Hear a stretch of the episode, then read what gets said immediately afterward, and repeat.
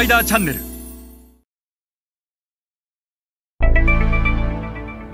えー、皆さんこんにちはスパイダーの森部です。えっ、と今日はえっ、と革新的な戦略っていうのは一体どうやって生み出されるのかということについてお話をしたいと思います。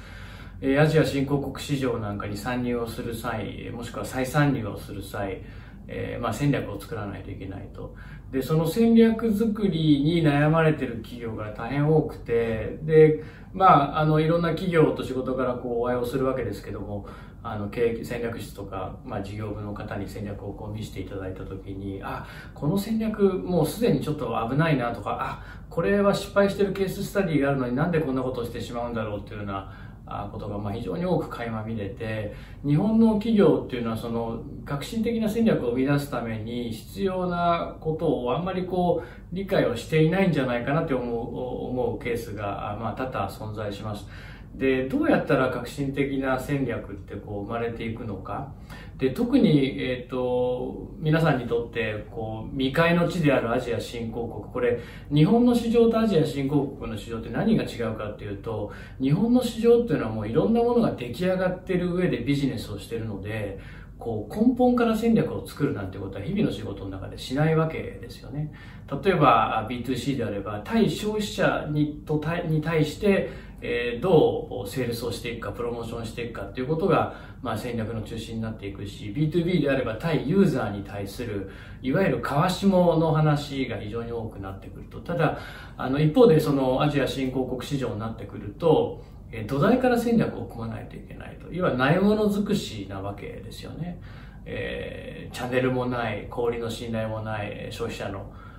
信頼もない、知名度もない、えユーザーもいないという中で、ゼロから事業を組み立てていくわけなので、えっ、と、もう川上から川下までを一気通貫してやんなきゃいけない。まあそういう大きな違いがあって。で、そんな中で、まあ革新的な戦略をね、新規参入だったら生み出していくわけだし、まあ多くの日本企業、弊社のクライアントでもそうですけど、9割以上はもうすでに進出をしていて、なかなかうまくいかないので、えー再参入戦略を作るという、そういうタイミングで、まあ過去を引きずったまま再参入戦略をこう作っていくんだけども、どうしてもその過去を断ち切れず引きずったまま再参入戦略と言いながら、なかなかこう革新的な戦略を埋めないと。いう企業が非常に多いと。で、えーじゃあどういうその仕組みになっているのかっていうのを表しているのがこの図なんですけど、戦略っていうのはアウトプットなわけですよね。で、戦略というアウトプットを生むためには、絶対にこの中にインプットがないといけないと。インプットがないのにアウトプットってのは出ませんから、じゃあインプットって何なんだっていうと、この図の通り、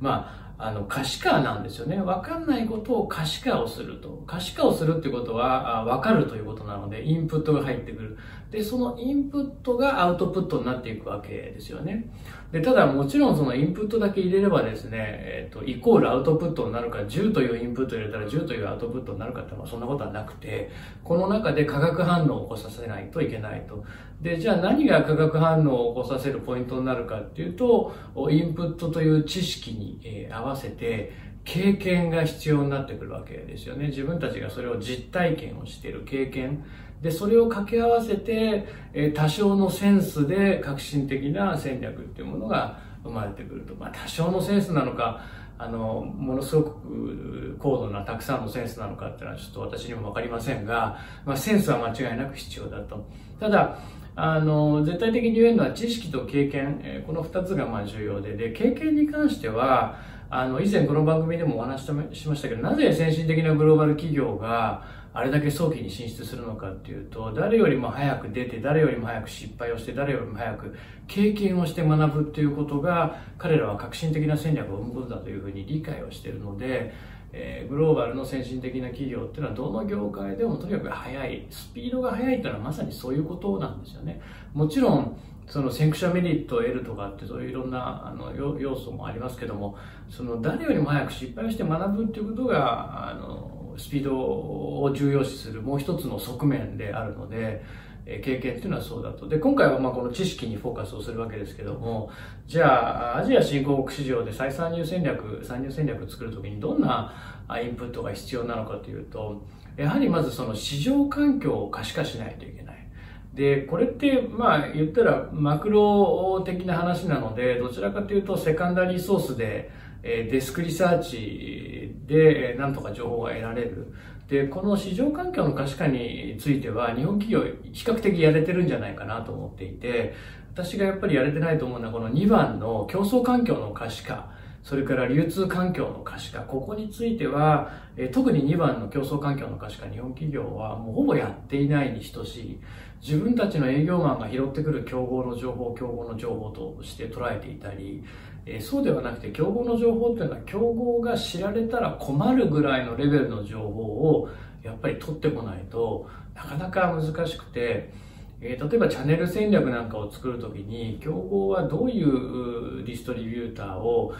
何社ぐらい使っていて、それをデイリーでどういうふうに管理育成しながら、どんなオペレーションを回しているのかってことを知らないと、自分たちのチャンネルのその強弱調整ができないですよね。物を売るってことはチャンネルの競争なので、競合よりも強いチャンネルを作らなければ、ずっとそのシェアの差っていうのは開いていってしまうわけですよね。そうすると、競合のチャンネルの調査なんていうのは非常に重要で、そんなことは全くやっていない。自分たちのディストリビューターにと、競合のディストリビューターは、えー、戦闘能力がどれぐらい違うのか、もうこれ数字でどう、えー、違うのか、自分たちのディストリビューターには何が足りていて何が足りていないのか、こういったことが、まあ、全くインプットされていないというケースは、あ日本企業の場合非常に多いと。で、また消費者ユーザーの可視化。この消費者の可視化っていうのは日本の消費財メーカー消費者調査大変好きですから、これは比較的できてるのかなと。で、ユーザーの可視化も、まあ、とりあえず訪問するっていうことは非常によくやっているので、ここもいいんじゃないかなと。あと、5番のディストリビューターの可視化っていうのが、あの、少しさっきもお話しましたけど、やっぱり、えー、まだまだで、えー、各国でディストリビューターの数なんて有限で限られているので無限にあるわけじゃないですよね。でそうすると自分たちが手に届く範囲のディストリビューターだけを調べてその中から選択するっていうことではなくてもう網羅的に全てのディストリビューターの戦闘能力をしっかりと調べてその中からディストリビューターを選ぶもしくは競合のディストリビューターと自分たちのディストリビューターを比較検証するっていうようなことをやらないといけない。で、これだけのインプットがあって初めてそこに経験値を掛け合わせて、センスというスパイスで革新的な戦略っていうのは生まれていくわけで、インプットの量と質をやっぱり格段に上げていかないといけないと、日本企業はとにかく調査をしなさすぎっていうのは一つ、あの、私がまあ20年近く、えー、こういうことをやっててすごく感じることです。で、調査というものの費用を、やっぱり費用計上、コストだというふうに捉えていて、戦略を作るための投資だというような考えで調査をしっかりしていかないと、あの、本当に、あの、竹槍を持ってアジア新興国市場に攻めていくみたいな話になってしまうので、革新的な戦略はもうインプットです。最低限のインプットがないと、経験値はもう積まないとないので、少なからずインプットがないと、真っ暗闇の海に飛び込むような話でね、で、そこをサーチライトで照らして、あ、岩がないな、サメがいないな、なんとかがないな、危険がないなっていうことを、こう、サーチライトで照らすっていうことが可視化なので、ぜひ、えー、このインプットを増やすということをやってみてください。そうすると必然的に、あの、戦略の精度は上がっていくと思います。えー、それでは皆さん、今日はこれぐらいにしたいと思います。また次回お会いいたしましょう。